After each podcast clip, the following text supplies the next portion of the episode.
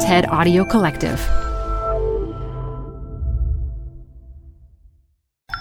This TED Talk features biomedical engineering professor Tania Douglas, recorded live at TED Global 2017. Support comes from Zuckerman Spader. Through nearly five decades of taking on high stakes legal matters, Zuckerman Spader is recognized nationally as a premier litigation and investigations firm. Their lawyers routinely represent individuals, organizations, and law firms in business disputes, government and internal investigations, and at trial when the lawyer you choose matters most. Online at Zuckerman.com. Support for TED Talks Daily comes from Capital One Bank. With no fees or minimums, banking with Capital One is the easiest decision in the history of decisions. Even easier than deciding to listen to another episode of your favorite podcast. And with no overdraft fees, is it even a decision? That's banking reimagined. What's in your wallet? Terms apply. See CapitalOne.com slash bank. Capital One N.A. member FDIC.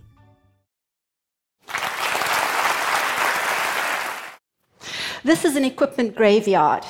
It's a typical final resting place for medical equipment from hospitals in Africa. Now, why is this? Most of the medical devices used in Africa are imported, and quite often they're not suitable for local conditions. They may require trained staff that aren't available to operate and maintain and repair them. They may not be able to withstand high temperatures and humidity and they usually require a constant and reliable supply of electricity. An example of a medical device that may have ended up in an equipment graveyard at some point is an ultrasound monitor to track the heart rate of unborn babies.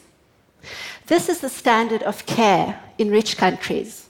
In low resource settings, the standard of care is often a midwife listening to the baby's heart rate through a horn now, this approach has been around for more than a century.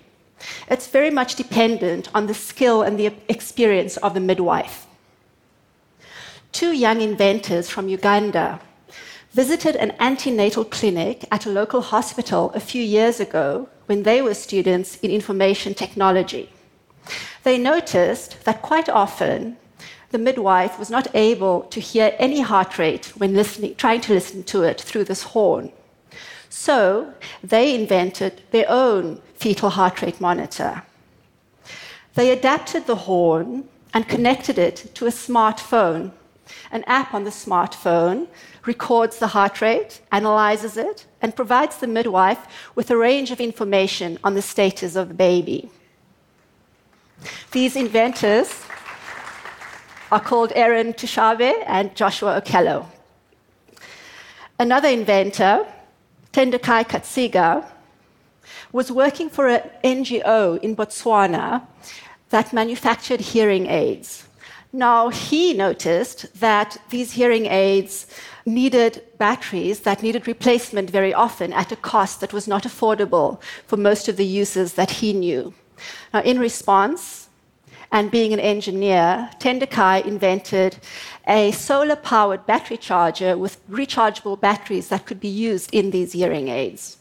He co founded a company called Deaftronics, which now manufactures the Solar Ear, which is a hearing aid powered by his invention.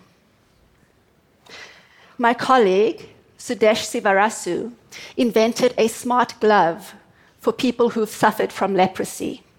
Even though their disease may have been cured, the resulting nerve damage will have left many of them without a sense of touch in their hands. This puts them at risk of injury.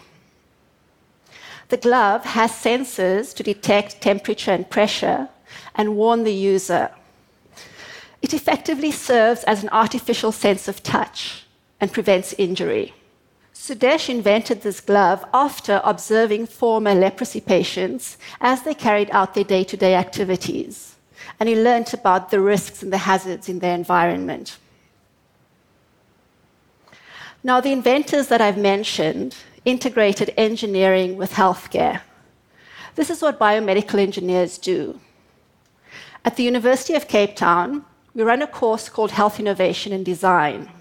It's taken by many of our graduate students in biomedical engineering.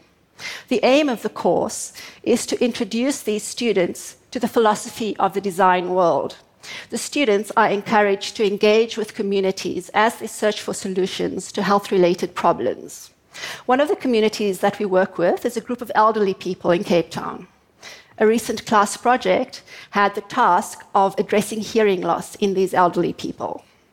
The students, many of them being engineers, set out believing that they would design a better hearing aid. They spent time with the elderly, chatted to their healthcare providers and their caregivers. They soon realized that actually adequate hearing aids already existed.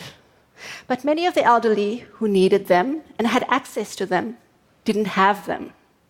And many of those who had hearing aids wouldn't wear them.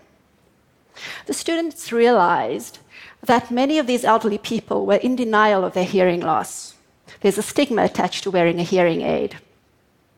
They also discovered that the environment in which these elderly people lived did not accommodate their hearing loss. For example, their homes and their community center were filled with echoes that interfered with their hearing.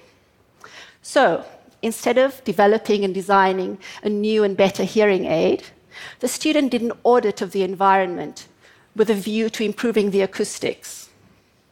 They also devised a campaign to raise awareness of hearing loss and to counter the stigma attached to wearing a hearing aid. Now, this often happens when one pays attention to the user, in this case, the elderly, and their needs and their context one often has to move away from the focus of technology and reformulate the problem. Now, this approach to understanding a problem through listening and engaging is not new, but it often isn't followed by engineers who are intent on developing technology. One of our students has a background in software engineering. He had often created products for clients that the client ultimately did not like.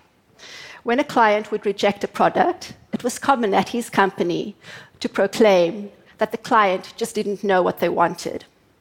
Having completed the course, the student fed back to us that he now realized that it was he who hadn't understood what the client wanted.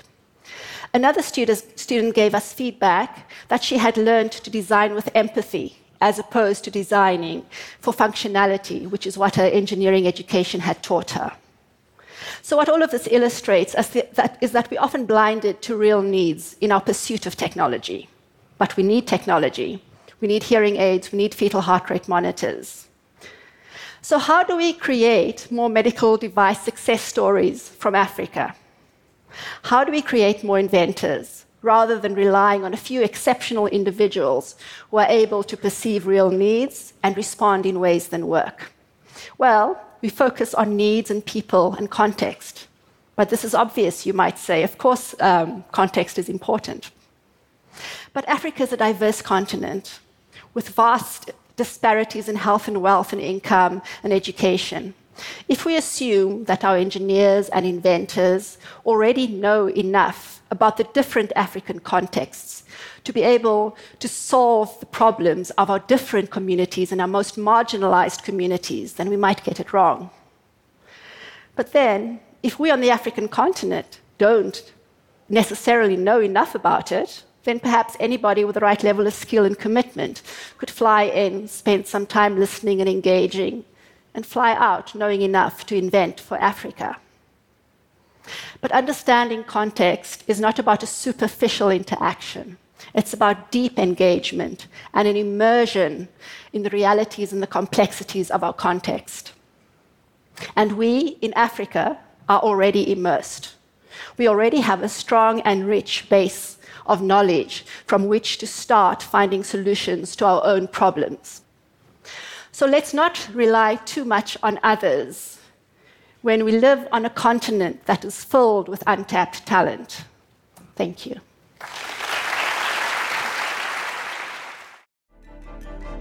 For more TED Talks, go to TED.com.